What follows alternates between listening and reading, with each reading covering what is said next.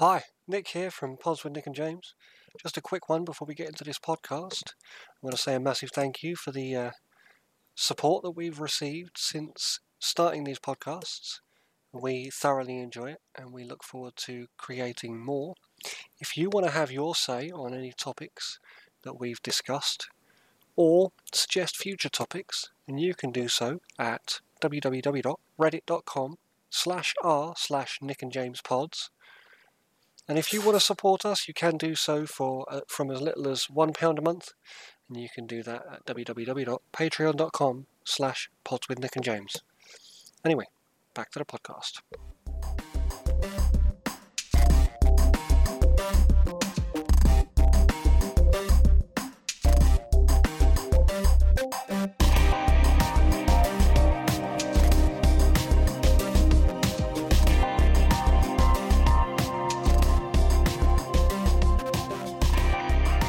Hi guys, and welcome back to Pods with Nick and James. I'm Nick. This is James. Hello there. And this week we hope to find the reason why soldiers hate the month of March. How you doing, James? I'm I'm okay. I'm I'm I'm doing all right. So this month we, this week rather, we have decided on the topic of military. I or rather, I decided on the topic of military. Um, so let's get straight into it. Obviously, military exists as a means to defend and a means to attack. Um, and military's main use is um, during war. But can you tell me the eight reasons why war starts? Okay. Um, disagreement over land, so like as in invasion. Um, disagreement over a specific resource. Um, I can't remember the exact one, but the one used in the in the Crusade, uh, God wills it. Uh, so it's like religion. Dios- Yeah, so religion. So, uh, you could do. Would you say that a, a civil does? Are we counting civil wars? Civil unrest, yeah, that's a, that's a reason. Okay, all right. In which case, then any leadership change. So civil Um, unrest is different to revolution, but both are um, both are reasons. Okay, well, military coup. Then I guess. Um, Uh, would that that would that's- be revolution? I suppose that would come under. Okay. Um, Um, I guess so. Okay, we covered disagreement over land, disagreement over resource, religion. Um, You've got five so far, which is pretty good. I mean, I'm thinking. I hate to say it, but like, just race genocide, like you had in in uh, Serbia and you had in all of the So nationalism, kind of pride, yeah, sense of superiority or superiority, I suppose. Yep. yeah. Um, All right, and I'm just thinking. I mean, do people ever go to war? Literally, is, is it ever just stated? Yeah, we're doing it for the money. Well, that's that's economic gain, isn't it? So, but Yeah. yes, yes, absolutely they do. They it's a resource, right, isn't fine. it? I, I wasn't. I wasn't sure if they were ever, um, ever that blasé about it. Like yeah. you know, like if, if America had have said rather than, "Ah, we're invading uh, Iraq and Afghanistan, not for looking for weapons of mass destruction," they're charging us too much for our oil. We want to get it direct from the source. Yeah, well, they wouldn't tell us that in the media, would they? But that's definitely that's definitely why. Hmm. so there Um, are two more okay. in it. I would be surprised if you got these two. You've done really well. Well, I, Um, t- I, t- I tell you what, like I, I want you to. I, I'm going to give up there, but could you go through the list because I feel Sure. I've divered and and gone about the point and maybe come up with several answers which are in fact the same answer. Yeah, so yeah, let's yeah. Definitive we've got- We've got economic gain. Yep. So Mhm. that's resources, money, wealth, power. Um, well, maybe not power so much. Um, territorial gain, Yeah. uh, religion, hmm nationalism. So that that encompasses a lot of racism and and and other other forms of um, difference, shall we say, that aren't necessarily accepted. And we've got revenge, which you didn't mention, but is very, very good reason, especially in the Dark Ages, as to why people went to war. Well, it mm, it's weird because some of the Crusades you could literally argue, not the whole things, not the whole things, but one of the reasons why the Crusades happened. Yes, it was religion. Yes, it was the it was the Pope looking at a map, realizing he was surrounded. But part of that was um, revenge to against some of the Saracen raiding that Yep. was happening Yeah. uh, at the time. But okay, you know what? It's interesting that uh, that's literally used as a reason. Yeah. Like, Yeah. ah, remember when? Remember when they invaded a couple of years ago? Well, we're gonna get them back. Hey, let me it- let me be completely clear here. I'm pretty sure I started a few wars in school when somebody stole my biscuits. So Yeah, but were they good biscuits? they were. That's why I went to war. Yeah. Yeah, no, that's uh, that, that's what I figured. That's what I figured. Rich tea or hobnob? Oh, Bourbons, digestives. Bourbons. Bourbon's on the way. Okay. Bourbons, fair, that's fair. absolutely. All right, sorry, I'm back Um, away from Bourbons, back to war. um, So civil unrest, which you Yep. mentioned, of course, uh, revolution, which are two different things apparently. Um, not that I'm smart enough to know the difference. yeah, Um, so they, did, did they split the hairs in the in the definitions there? Or, In that- I'm at a in loss. that respect. So um, I suppose Okay. revolution isn't necessarily doesn't always start from the inside, does it? That's true. Um, Yeah. And then defense or preemptive wars.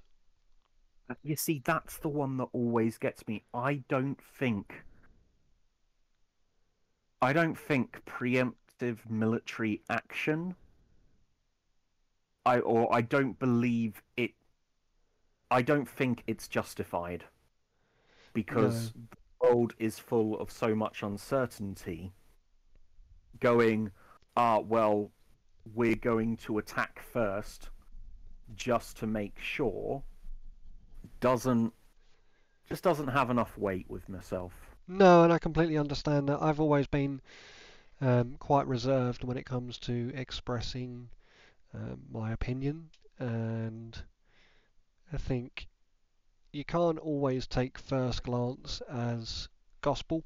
What you observe on first glance can often be tainted by your own thoughts and feelings at the time, and I think that's where people need to take a, a second to think, process before they react. Hmm. Okay, was that all late? That was all eight, yep. So, um, Hmm.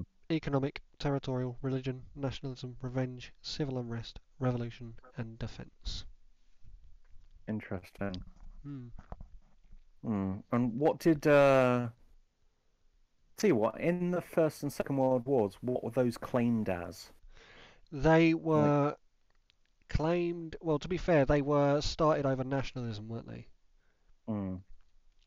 Um, I suppose a little bit of it would be economic gain, but I think from our perspective, not necessarily the uh, the German perspective, but um, from our perspective, it was definitely more um, economic and territorial gain than it was um, nationalism. But from their side, no, from yeah, from our side, it was more nationalism, but from their side, they could say it was economic or territorial gain. I definitely confused the hell out of that answer, didn't I?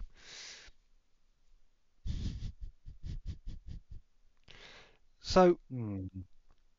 do you know who's got the largest army in the world right now? Okay, so I have some facts to do with this, Mm-hmm. which are just kind of things that I've picked up. So I, it'll be interesting to see which ones are right, which ones are not. Uh, right now, Yep. the largest army in the world. Yep. I'm going to take a guess, and it's probably going to be terribly wrong, but I'm going to go for it anyway. I'm going to guess that Russia has the largest army, the largest standing army in the world. Um, no, it doesn't. And as a matter of fact, it Oh. doesn't even come in the top three. Ooh, okay. Does it come in the top five? I'm not 100% on that, but I don't think so. Okay, interesting. Okay, so my next guess would be the obvious one America, or the United States of America. Top Who- three, but not top one. Goddamn. Okay. It's not North Korea, is it? No, I think you're thinking too small. Think population or populace. God damn. So obvious now that you've said it. China, Absolutely. the Red Army. When you right? have when you have an abundance of people, you might as well stick a fair few of them in your army, right? They have over two million conscripted armed force personnel, um, with India and the US having 1.4 million each. that kind of makes sense. Um, to be fair, like that, that makes that's actually really. If, if anything, that's actually uh, not nice, but it just it's ordered. You know, Yeah. like China has a huge number of people. Um, it shouldn't surprise me that its military uh, matches that. Um, interestingly, most of uh, a lot of the population of China uh, is in the south and east of the country, with like the north and west kind of being incredibly mountainous. Um, so Yeah. it's kind of interesting. It's not a this is where most of the people live in this big country equally spread out. It's no, this is where most of the people live on the border of or on the along this line. Well, that's the same as Russia, isn't it? I mean, you've got most of Siberia, which is barren and freezing cold, and it's got about 30 people with, per mile. Um, whereas, like the western coast, or I say western coast, the western border of, of Russia is mainly where most of the population is, isn't it? Mm. Where it's pop, where it's actually inhabitable, shall we say? No, that's that's a fair that's a fair point. That's a fair point. Hmm. Um, So, if hmm. China has the largest army, with uh, India and the US coming in a very close second. Do you know what the smallest army in the world is? is it in the Vatican City? I'm really surprised you knew that, but yes, the. Do you know what they're called? Yeah. Okay. So, all right. So first off, that was a stab in the dark. Okay, but it was a calculated stab in the dark because what's the smallest country in the world? Are we? yeah, Vatican City. it's it's Vatican City. So I just literally went by by that. Additionally, their army is isn't it made up mostly of ex-Swiss special forces, and Yep. they're wearing, like although they're wearing medieval attire and carrying a halberd, each one of those, sorry to say it, gentlemen, ridiculously dressed men at arms is an absolute beefcake and killing machine. Yep, they are the They might- Pontifical um, Swiss Guard, and they are the oldest army in the world as well. They uh, they remain, and I, I say this loosely, so there are older armies. Mm. However, their format has changed since they were implemented, whereas the um, Pontifical Swiss Guard were implemented in 1506 and remain unchanged. There is 110 single, and I say single as in not married, Swiss Catholic men who must be over foot, 5 foot 8 inches tall. So I use the term smallest army very loosely. That's interesting. Huh. Yeah. Okay. There, you, there you have it, folks. Largest army fits with the largest country. Smallest army fits with the smallest country. Hmm. Um, And whilst we're on any- the topic of linking linking things up, can you tell me where did the first army appear in records? now, this is the. Oh, it wasn't good old King Sargon, was it? It was Sargon of Akkad. yes, yeah. fucking. I mean, yeah, cut that out. Um, yes, knew it. Uh, yeah, I did kind of give a good segue there. If you didn't get that, I'd have been upset. But yeah. yeah, no. And sorry, the uh, first military action was in a war between Sumer and Elam in mm, 2600 BC. Now, Sumer and um, um, Elam are basically modern day Iraq and Iran. they weren't fighting over the Tigris and Euphrates, were they? More than likely, yeah. That's pretty much what their world was built on back then, wasn't it? Annoyingly a lot. All right, if you're from uh, Iran, Assyria, and Turkey, I do not mean to undermine you at all, but just like the sheer amount of uh, poverty that is caused by countries upstream damming the river is bad. The amount of tension there is over the lack of a resource which in England, where it always rains, we take for granted, uh, is genuinely it is it is completely alien to us. So apologies uh, if I seem flippant, but it is genuinely also terrifying that you've got peace treaties and threats of military action over hydroelectric dams being bought, being built. Um, yeah, To be fair, like I think the main quibble they've got is with where the power that they're generating is going. mm, Because I mean, take take Dungeness Power Station for example. Yeah, where does the power that's generated at Dungeness go? well, I kind of was assuming um, that it would go up to London, No, it goes to France. but they, but they own. They own our power. Do they own our power stations too? Hmm. Well, that they I know that no, I know the nuclear power from that power station goes to France, and I know this because I know people that work there. We really need to. Um, I don't know why. Why am I? Wait a minute. That means if they threat, if there's a threat of invasion, we can turn their lights off. Yeah, yeah, yeah. All right, then. um, I'm, I'm okay and this it. is why this is why French military victories were few. But this is the thing. I've I've heard. Okay, so you've probably got a load of facts there, and I'm probably wrong here.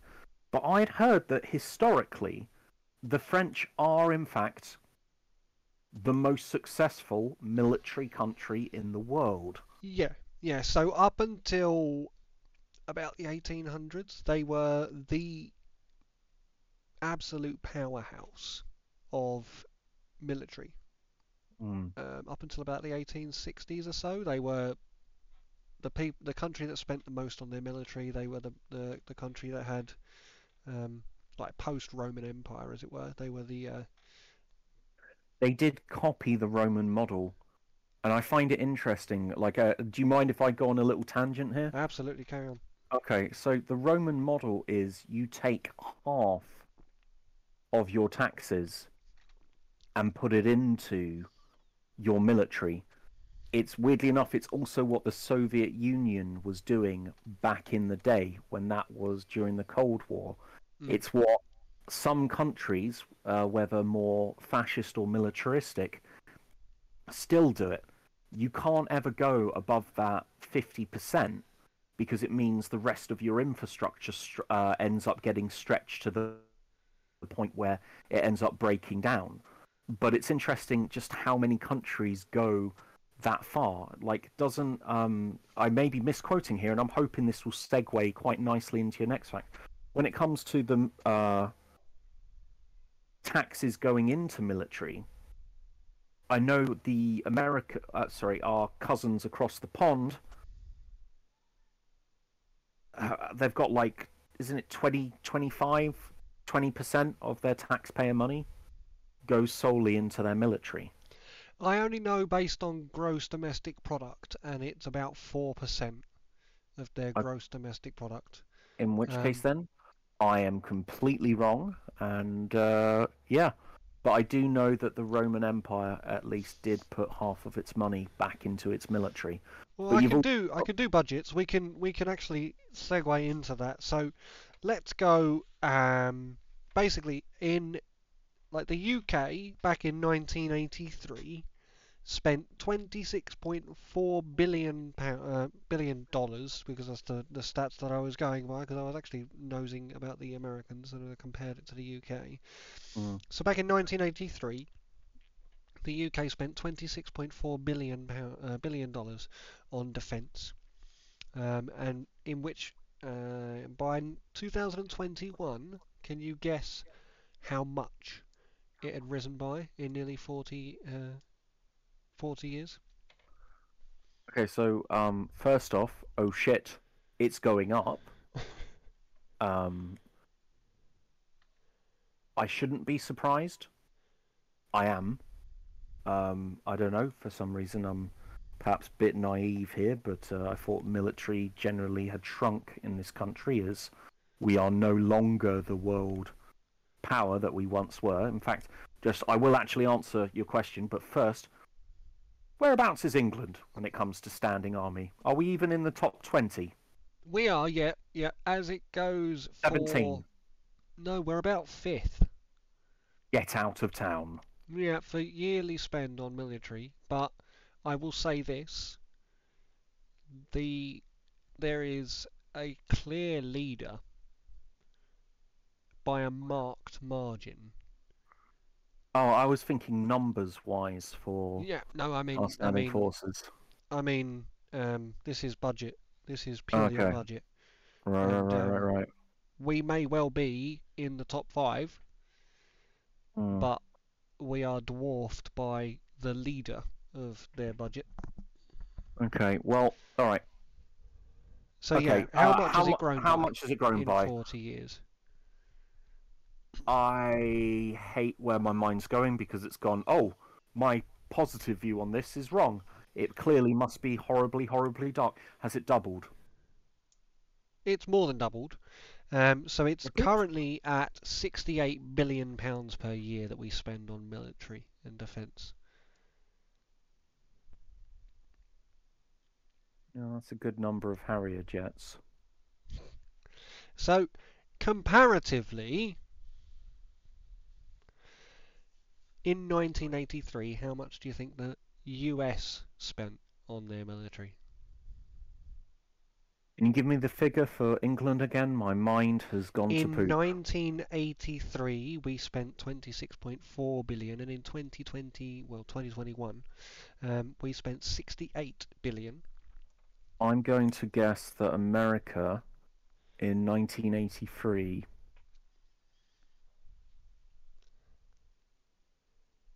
70.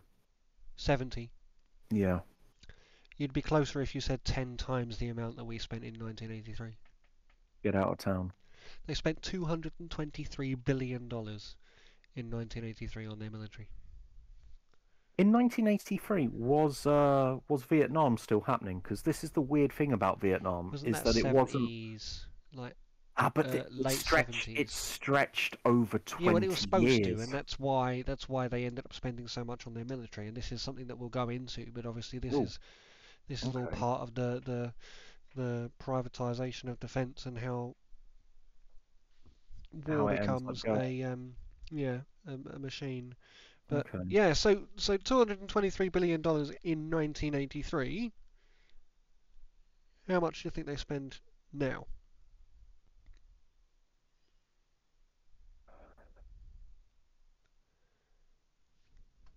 Hmm. So, 500 billion? I'm gonna do a Doctor Evil here, but 800 billion dollars. 800 billion dollars. 800 billion dollars in 2021. That is a ridiculous amount. And like I said, That's you could literally build a country with that kind of money. Yeah. Like, and here's Oh. me going with Scotland, or spending 400 million in order to have their own parliament building. I mean that's quite an expenditure for one building. Let's be That's fair. what I. That's what I thought.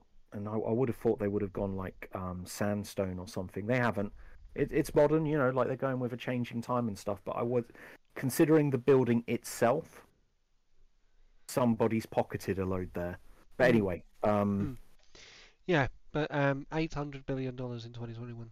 Bear in mind that the Russia's current that, that Russia's current military budget is 65 billion dollars. I mean, should we just all be happy that America hasn't crushed us all at this point? Absolutely. or do you think that we should be looking more at they because you know like it's it's clearly then in their ability to kill us. So is it that the stuff mean, that it- we're doing like what's the right way of putting it?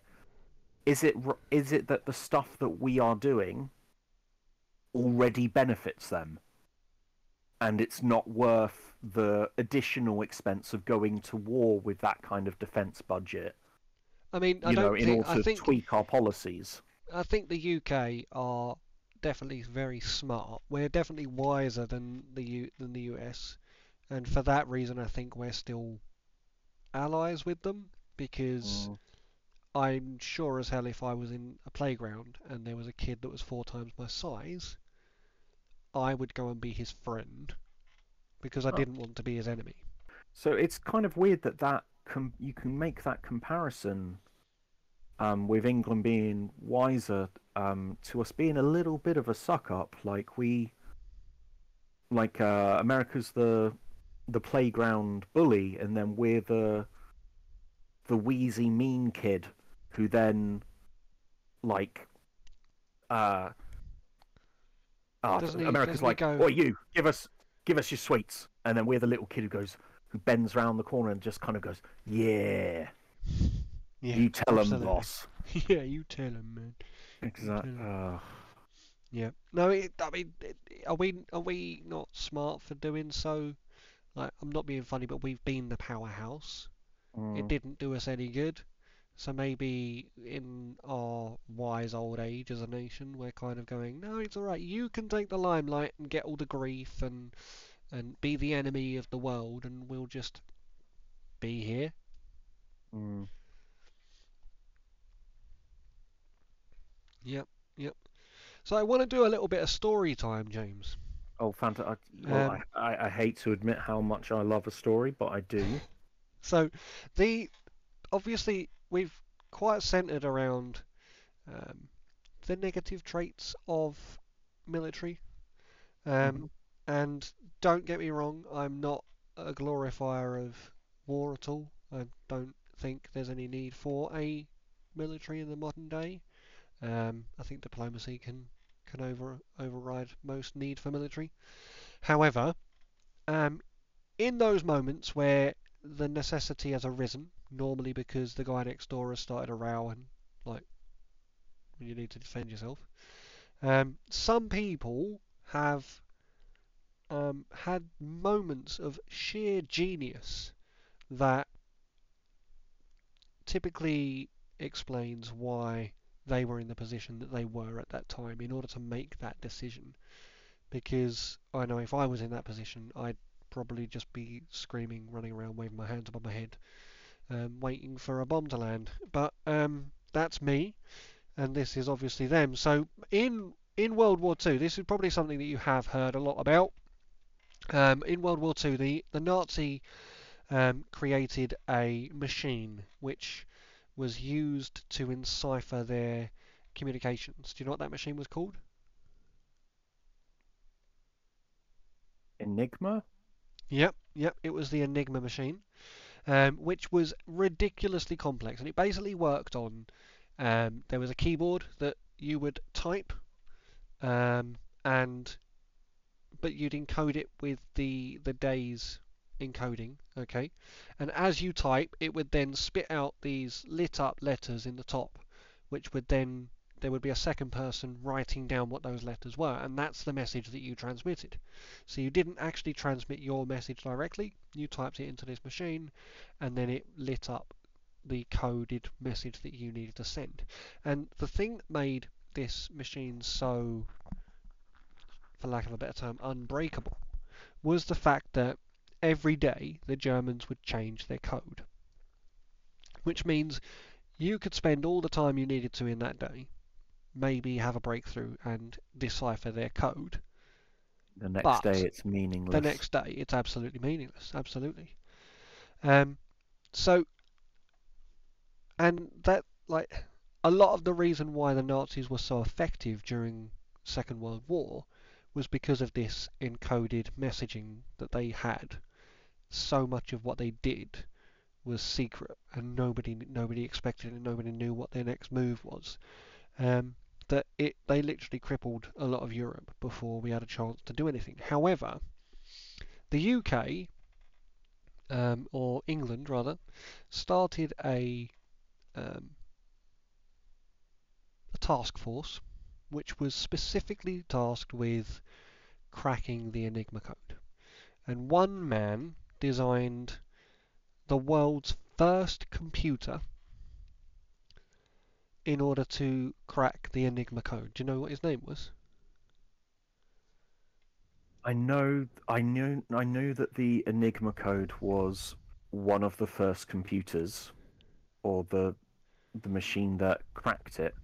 Mm-hmm. I know that he's played by the Benedict Cumberbatch Mm-hmm. in a film about this. Unfortunately, I haven't watched that film. So you can actually design these machines. You can build these machines, Get out of um, and they are named after him. They're called Turing machines, and his name's Right. Alan Turing. So yeah, as I said, Alan Turing um, created an immense machine purely designed just to break the Enigma code. Um, unfortunately, when they first broke the Enigma code, their knee-jerk reaction was to use the information and save the people that they could hear were going to be attacked. However, if they had have acted on that information, they would have plainly given away the fact that they had cracked the Enigma code. So they were left in a position where they could do very little, but they knew everything that was going to happen. But what it did do was it, it paved the way for plans to be made, which could be um, used to bring down the German war machine, which I thought was absolutely incredible. Um, another thing that happened during World War II, which I was absolutely um, flabbergasted when I heard about this. Um, you know, you know much about the Battle of Normandy? I yes. Is okay. Was the battle? Okay, so Dunkirk is when we ran away. Normandy is when we landed. Yep. Um, weirdly enough, my my grandfather on. Uh, well, actually, technically, I suppose he's my great uncle. Um, my great uncle adopted my mum um, because tuberculosis. Uh, you know, I won't go massively into it. My family history is messed up. Um, but anyway, he actually was one of the pilots um, of the landing boats for Normandy. Um, so I know that a huge number of people got. Yeah, a huge number of people were were dropped off. A huge number of people died, and I know Omaha Beach was the the shitstorm center of it, or the place where things were worse because the the air support didn't arrive. The concentration of German troops in that building was higher, and just there was a lot more going on. Mm. Yeah. So Normandy was an absolute masterstroke as far as um, the Allied forces go. And the reason why isn't, I mean, obviously it was wartime, there were casualties, but the the whole ingenuity of that plan was something else. And so Winston Churchill and his allied commanders came up with a fantastic plan where they would deceive Adolf Hitler into believing that they were going to land at Calais.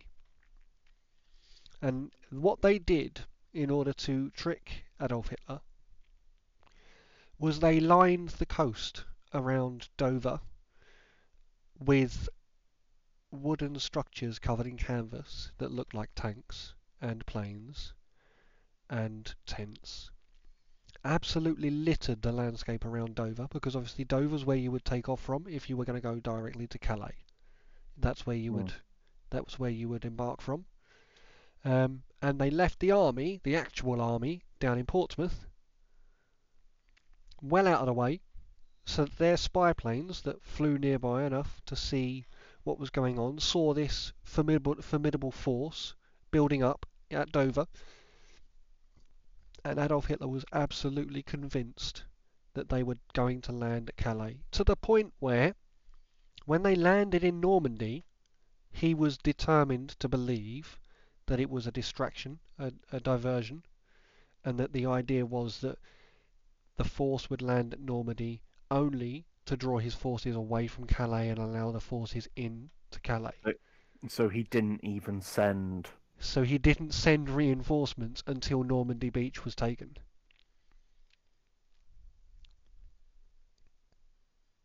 That's a mistake. It's absolute genius Mm. from the part of the Allied forces that they came up with a plan that was so believable that the mastermind that was Adolf Hitler fell for it hook, line, and sinker to the point where he lost key standing in France. Mm. Um, and that was the beginning of the downfall as well, because obviously once they had the uh, the the information coming from the Enigma code, um, and they had a foothold in France, they just pushed them back, and from there it took about two years, I think, before German forces were forced back to their own lines. Mm. That's interesting. I'd also heard that because of, uh, although I, I haven't, I, you know what, I really should look this up, but because I've also heard that because of the, because of the help of a certain bank, or without the help of a certain bank, uh, I hear the war would have been over a lot earlier. Um, but that's that's interesting. Like also, I I know that both sides did this because there's also uh, a famous joke of um, there were a load of fake planes that the Germans had made in a field um, in in Germany, and what the Allies did is like one of the the jokes of the war was they sent a plane which then dropped a wooden bomb uh, onto this fake airstrip that the Germans had made, just as a way of kind of saying, you know, the We ji- know. yeah, with the jigs up, we know. Yeah, yeah. Um, oh, well, that's that's brilliant, and that's good to hear that that's how we were able to. Uh, how yeah, how we well one of the ways in which we were able to overcome things. Hmm. That's, There that's is one more story that I want to go over. Okay, and- yep, let's hear it. Um, this story is. Um, have you seen the film The 300? You see, I've seen it. I've also done a little bit of research. Um, okay. The things behind it. So, So you know you know where it stems from, where the base story comes from. well, yes, it's so.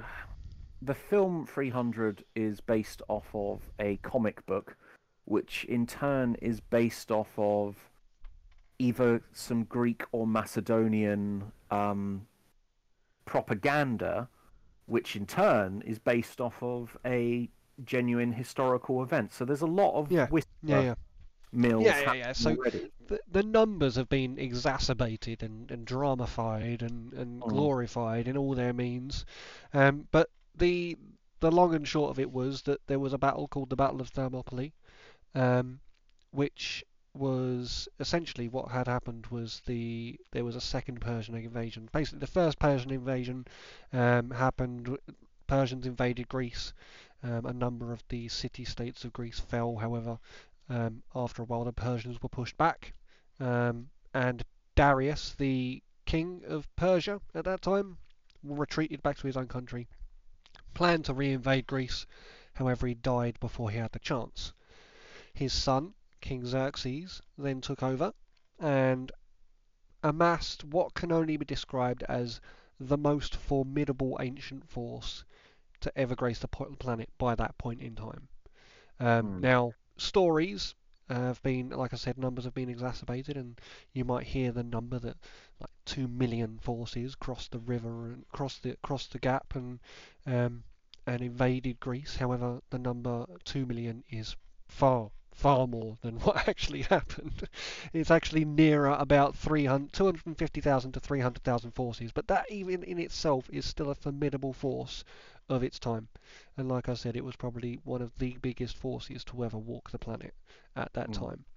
Um, and Athens and Sparta were two city-states that kind of unified. Um, two Greek city-states which kind of unified and decided that they would not bow down to the Persian orders of surrender and would would fight.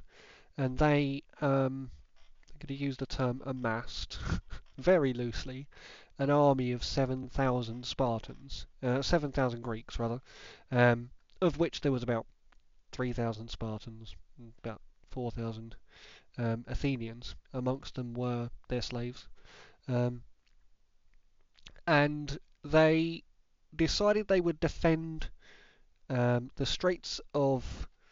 I've got to remind myself of the name Artem- Artemisium, um, and they would defend the um, pass of Thermopylae. Now, the pass of Thermopylae was probably the masterstroke in this plan because it was like a choke point. There was very little the Greek, the Persians could do other than pass through like a 50 foot wide gap, which minimized the amount of forces that they could get to the Greeks at any one time.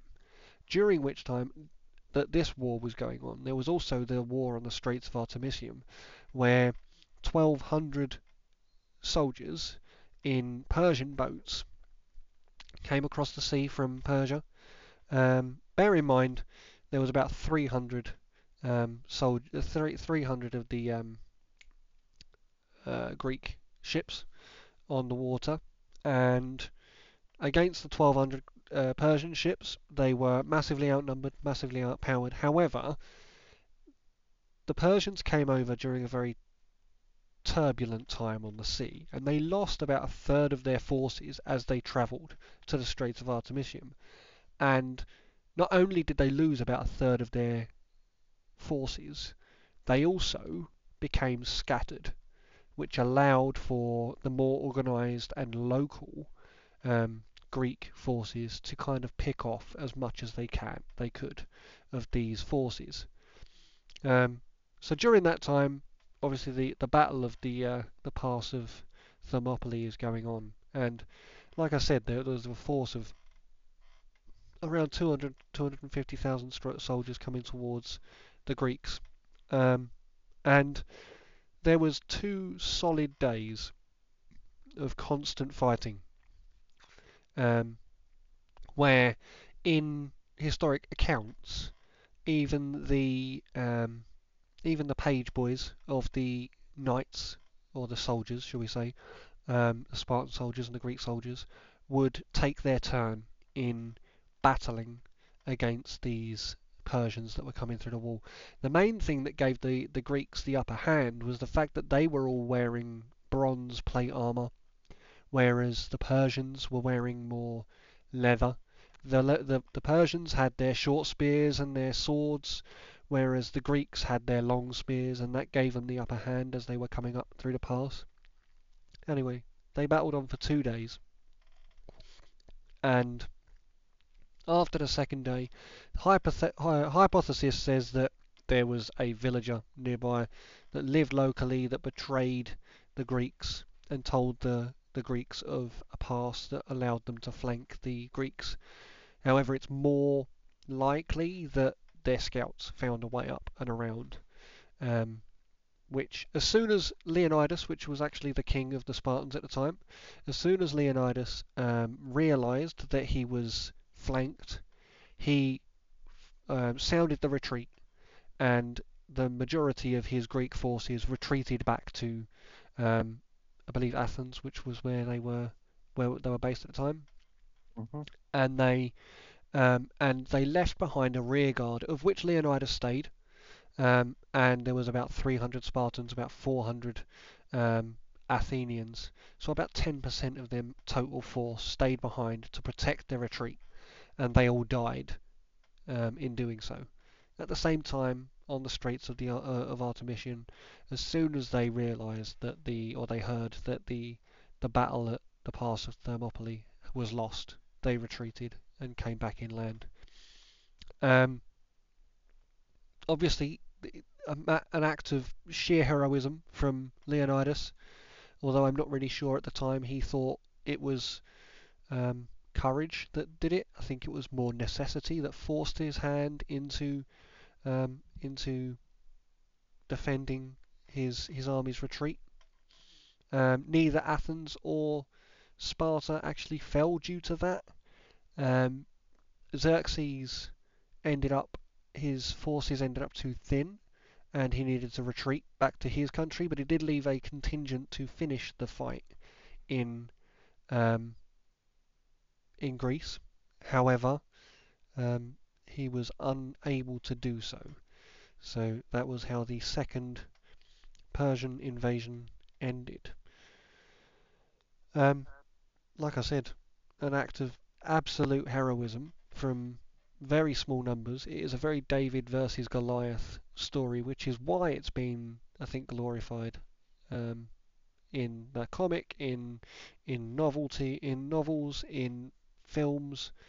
Um, the idea that such a small number can take on such a massive force um, is almost unbelievable. But like I said, the reason I find it so incredible is that one person or a or a, a, a number of people had the ingenuity to use the terrain to their advantage, and what an advantage it gave them.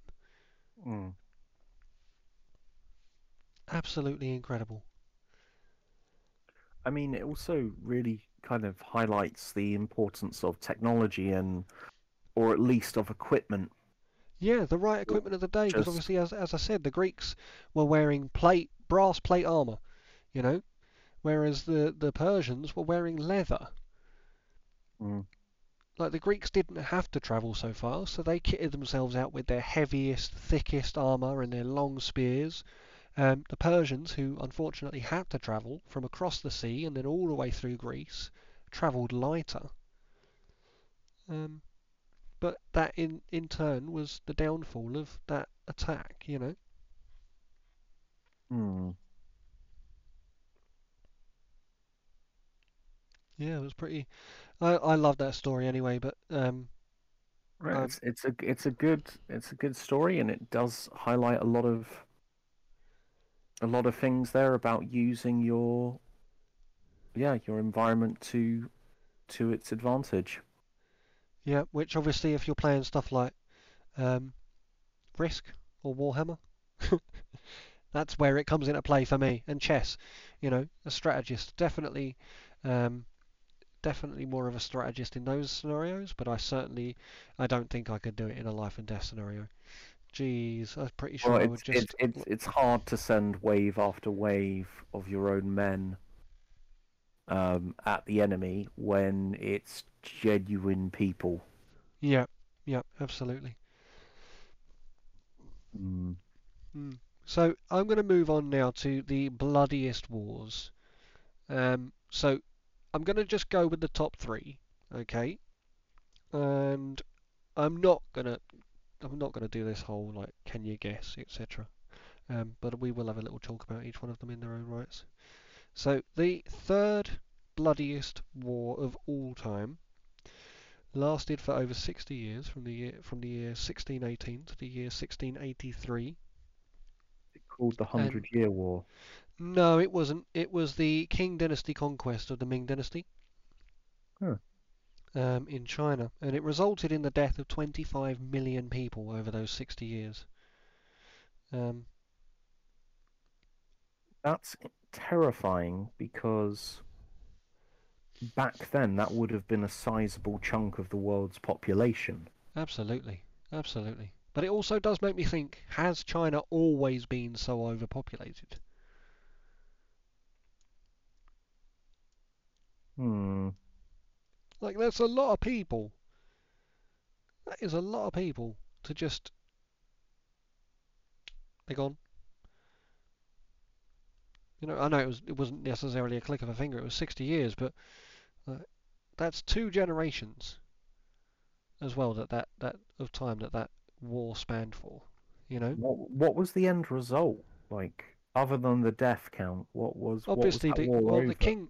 I'm pretty sure the King dynasty ended up winning because the king wasn't the queen uh, the King dynasty one of those that is still going today, or it was still going until the late the uh, early 1900s. Hmm.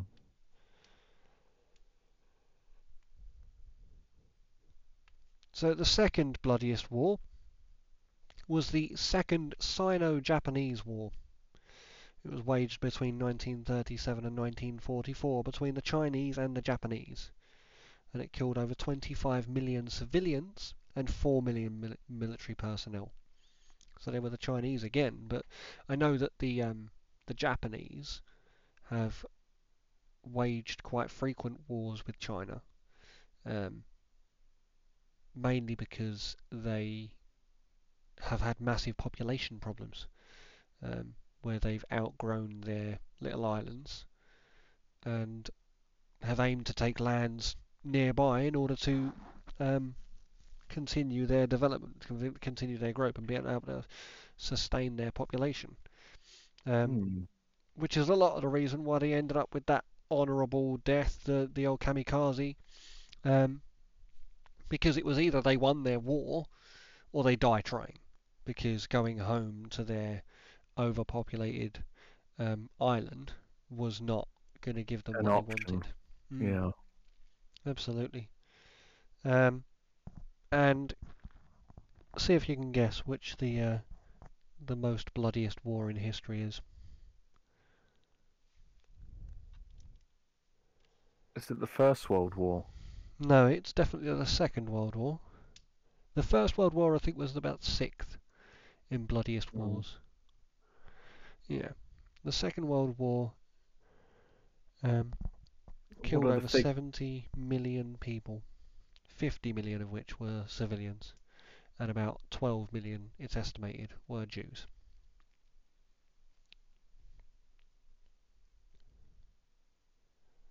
Well, that's horrible. Absolutely disgusting. 12, uh, 12, 12 million Jews, that's the entire. 12 million is uh, above the population of London, or the greater London area, so that's. Yeah, isn't the population of London like 7.4 billion people or 8 billion people? 8 million people, rather. Not billion, bloody hell, that's the population of the world. Mm. Um, I always remember it because um, the population of the UK is 1% of the population of the world. 80 million. Yeah, 8 billion being the population of the world, 80 million being the population of the world, and 8 million being 10% of the UK's population being just in London.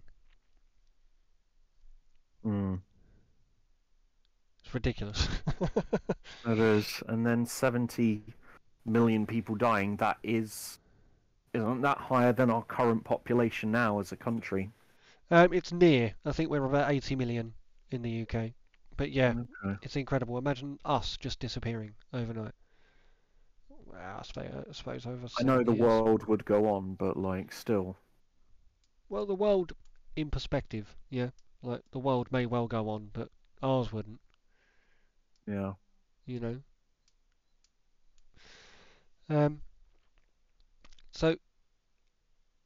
I've my biggest problem with the military is that there was once a need to um, show ability to defend yourself. Mm. There was once a need because you didn't know what next door could do.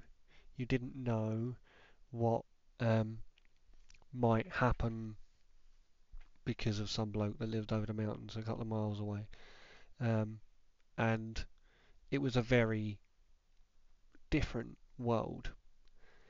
Um, I don't feel, and I, I, I quite op- open to you um, trying to change my perspective, but I don't feel that it's necessary for military to exist in the modern day. And the reason I say that is because we must have learned at some point by now that war just leads to more war. You only need an army because your neighbour's got an army. You only need bombs because your neighbour's got bombs. Are we not in a position where we can discuss and negotiate um, developments instead of fighting to end disputes? Hmm. I I wish that I could agree with you. Um, I wish I could say that I think that humanity uh,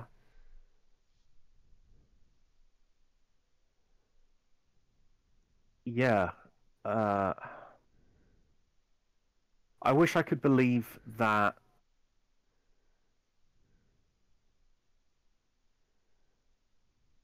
that humanity had gotten to that point. Um, but I don't. I don't. I think as individuals, we're there. As nation states, we're not. Like the very fact that, um, the very fact that the war in Ukraine, for example, is completely Russia just trying to take land. Tibet has been entirely taken over by China. Uh, to be fair, they didn't stand a chance now that we know what the, you know, the sheer number of the that army was. Like there is, unfortunately, there is still. Um, I'm trying to think of the right way of putting it there is still conflict. There is still, unfortunately, that fear. There is still terror. There is still tyrants. Like, if everybody disarmed, but North Korea didn't disarm, I honestly believe within a generation we'd all be, yeah, we'd all be under the, well, under the heel of one of somebody with a name with the name Kim Jong. Don't know yep. which one it would be at that point, but you know what I mean. Um, yeah, yeah. No, I think I, I, you, I, I, you're bang on in the fact that it would be taken advantage of. I think, like we discussed in an earlier podcast, that human nature is very self-serving, um, and the opportunity, I think, would be too good to pass up for some people. I personally could not bring myself to. Um, it's almost like, do you remember that show? Was it Golden Balls with Jasper Carrott? Um, did you ever see that? Um, it's complete tangent oh. here, but go with me. Go with me. It's all right. It does. The whole point was that you um, you built up, you amassed a um, a pot of money between you and a group of people, mm-hmm. okay, throughout the game show, and the final part is um, who gets to take the money home. Now, if neither of you steal, then you both split the money 50-50 and you both take it home. But if you steal and the other person doesn't, then you get all of the money. And if you both steal, nobody gets the money. Oh my god. Yeah. Now I'm very much of the mentality that I'm not going to steal. I'm not going to steal. I'm going to share the money 50-50. We'll both go our separate ways. Everybody's happy. Yeah. Mm. But I watched this. Um, I watched the show once, and there was this woman who was so convincing. Um, and this bloke genuinely was suckered in. They were both going to walk away with forty thousand pounds or something like that. Um, and then she opens the steal ball and steals all of the money and completely rips that rug out from underneath him because opportunity presented itself. She knew what she was doing the whole time, and that's human nature. That is, for every every ten good people, there is one person that will do exactly that. You know, Mm. um, the wolf in sheep's clothing. Um, like it's it's renowned throughout history, and it will continue to be a part of human nature for a very long time. Probably until we develop the ability to be telepathic, in which case we cannot lie anymore. Then you're going to look at a world without deceit because your intentions are completely out there. But until such a time as you can read somebody's thoughts and know exactly what they're doing, somebody is free to deceive you. And That's true. good intentions are only as good as the next person, you know? You Mm. can be as good as you want to be, but it's going to get quashed by someone at some point. Um, and this is the problem that you find in modern day. Now, my, my biggest bugbear with um, military, and it's not really a bugbear, it is a downright disgust for modern day military, is the fact that there is now a privatization of um, war makers, um, arms dealers, like tank builders, like plane builders, bomb makers. You know, they're not built out of necessity now. Back in the day where a farmer could um, build or make um, pikes if he needed to, um, or or um, a blacksmith could could increase his capacity to building more swords for the army if he needed to.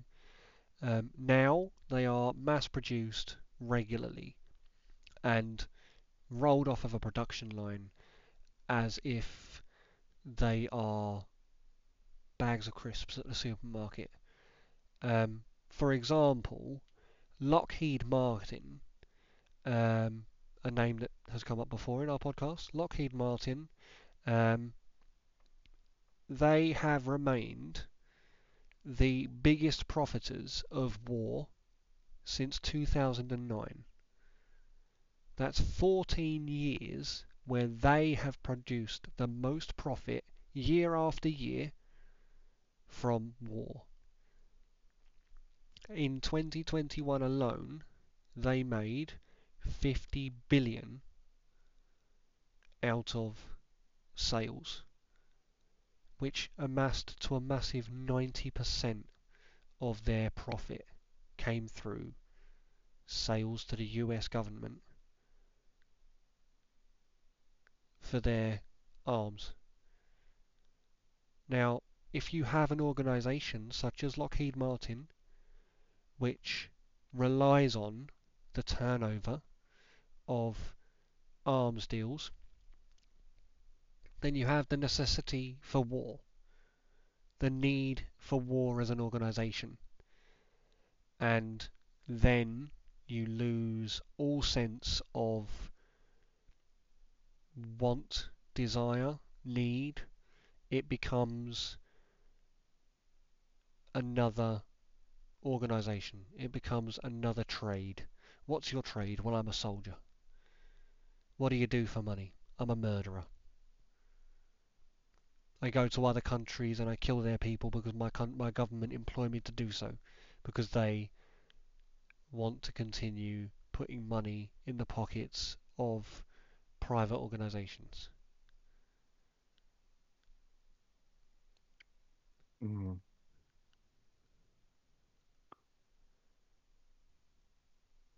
Like, let's go back to the days where you defend because you want to defend. You defend because you have something to defend. You don't just defend because you've been broken down and rebuilt to do exactly as you're told.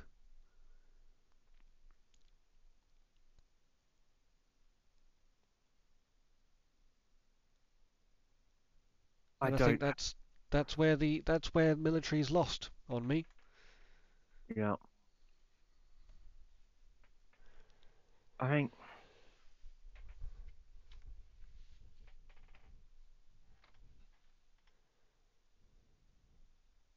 I don't think there should be there definitely shouldn't be this economical gain for war because war in itself is so wasteful.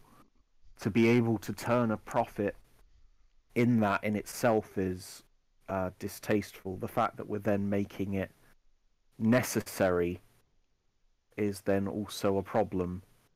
Um, I know there is there are limited uh, resources in the world. Held the fact that so many people at the company that we're just working at are now being made redundant. You know, there is only so much of the pie to go around, but there are other ways to handle things. Yep. And that's yeah. Just so the folks at home remember it, and not at all because I'm I'm terrible at remembering things. What's what's the name of that company? Uh, Lockheed Martin. Lockheed Martin. Lockheed Martin, yeah. And watch the news because um, there's going to be a lot of developments around Lockheed Martin and its its privatized um, warfare. I should think over the next coming months and maybe the next couple of years. Mm. Um, the problem is, and um, I showed you, I, I sent you the link to the video. Um, Dwight Eisenhower, when he left office um, after his term as president in the US, gave a speech which has resounded through history. And he warns against the military industrial complex, the privatization of military, the need and necessity for war as an organization, um, and the, the risks of privatizing power. And that is, Mm. I don't think he could have had any real understanding of how far this has gone and how much truth there was in his speech. But he does say that only an educated citizenry have the power to overcome that that force. And I think more people need to be wise to to what need there is for military intervention, for military action, and really start to speak up when they don't agree. Like you go back to 2000 and what was it, 2004, 2005, when we invaded Iraq, um, and it was a completely illegal, illegal war, completely illegal war that was started under the guise of terror and weapons of mass destruction that did not exist and have been proven to not have existed. Mm. And yet, the leaders that were in power at that time have faced very little consequence for their actions and their part in that play, even though they knew and have openly admitted that there was no need for them to go to war. Yeah. The fact that wasn't Tony Blair made an ambassador of the peace? Well, he's literally in the House of Lords. Why the f- why is he? I know I almost swore then, but why is he still working in the House of Lords? Like, why does he even still have a right to a say in what goes on in the world after that? Is that not an international war crime?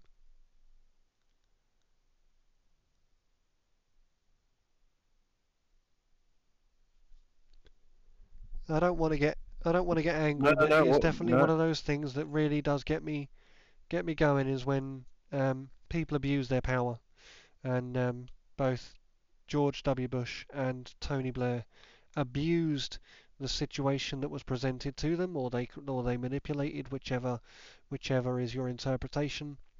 Um, the, whatever happened um, in the lead up to that war, they abused their power and sent uh, countries, multiple countries, to war with innocent people unnecessarily. Yeah. Mm.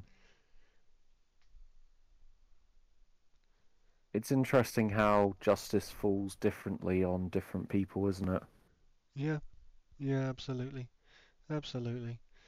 But remember, listeners and yourself, James, as one individual person, yes, you have no power at all. But we're not one individual. We are people, the people. And there is no war if we all sit down. If we, I'm, I know I'm sounding a little bit more like John Lennon right now, but it's absolutely right in that if you Are you are you stop, saying war is over if we want it? absolutely. That the, the point is, if you're if you're part of that wheel turning, then just get off that wheel. Get off that wheel. Just go home. Make peace with your family. Spend some time with them. Get a job filling shelves at a supermarket. It's still better than being part of the war machine. I could not. I cannot bring myself to even believe to begin to think what it must take, what it must do to a person to hold a gun and shoot someone you've never seen. You have no idea what they're doing, what their thought process is, why they're they even are. there. Yeah.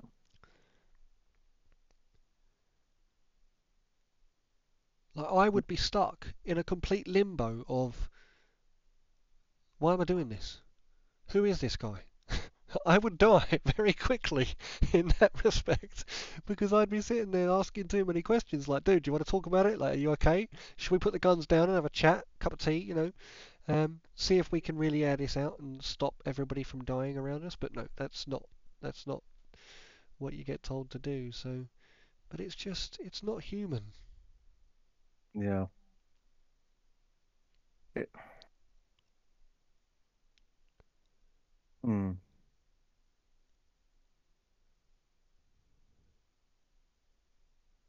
Anyway, I, I, I think Think- as much as we can. Like, there's a lot of other topics that we can, but I don't know about you, you. But I'm running out of energy. I, I will say that I believe that there is some call for military when it comes to disaster prevention, but to be fair, that's because the military has the boats and the equipment.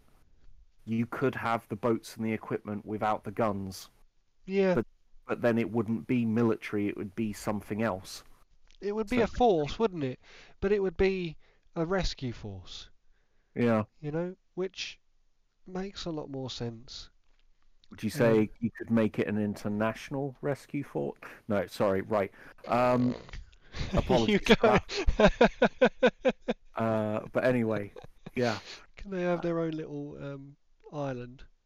Well, uh, abso- absolutely, absolutely, and they'll need some kind of billionaire backing them. You know, providing providing financial aid. yeah. Yeah, you know, it will need to be top secret for some reason, which they never go into. Right. Anyway, sorry.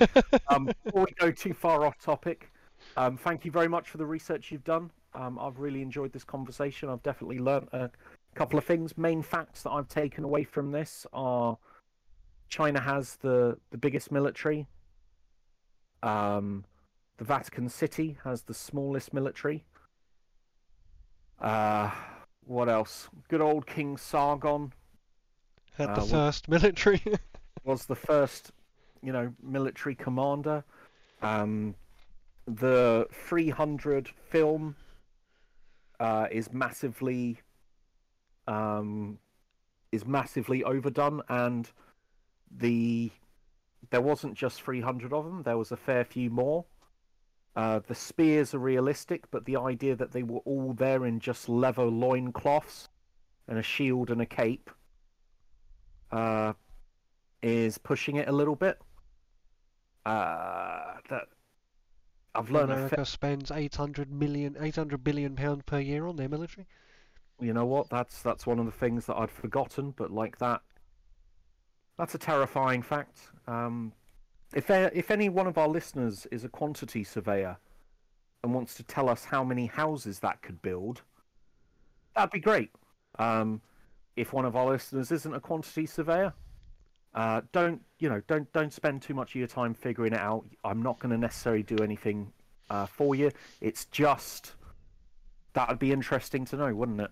I, I give you, I give all of the listeners a challenge, which is spend 800 billion pounds, 800 billion dollars. Write Mm. down, write down how you would spend 800 billion dollars. Go to Reddit, um, r slash pods with Nick and James or N and J pods, one of the two. I can never remember now. it's Nick and James pods, r slash Nick and James pods. Go on there, tell me how would you spend 800 billion dollars?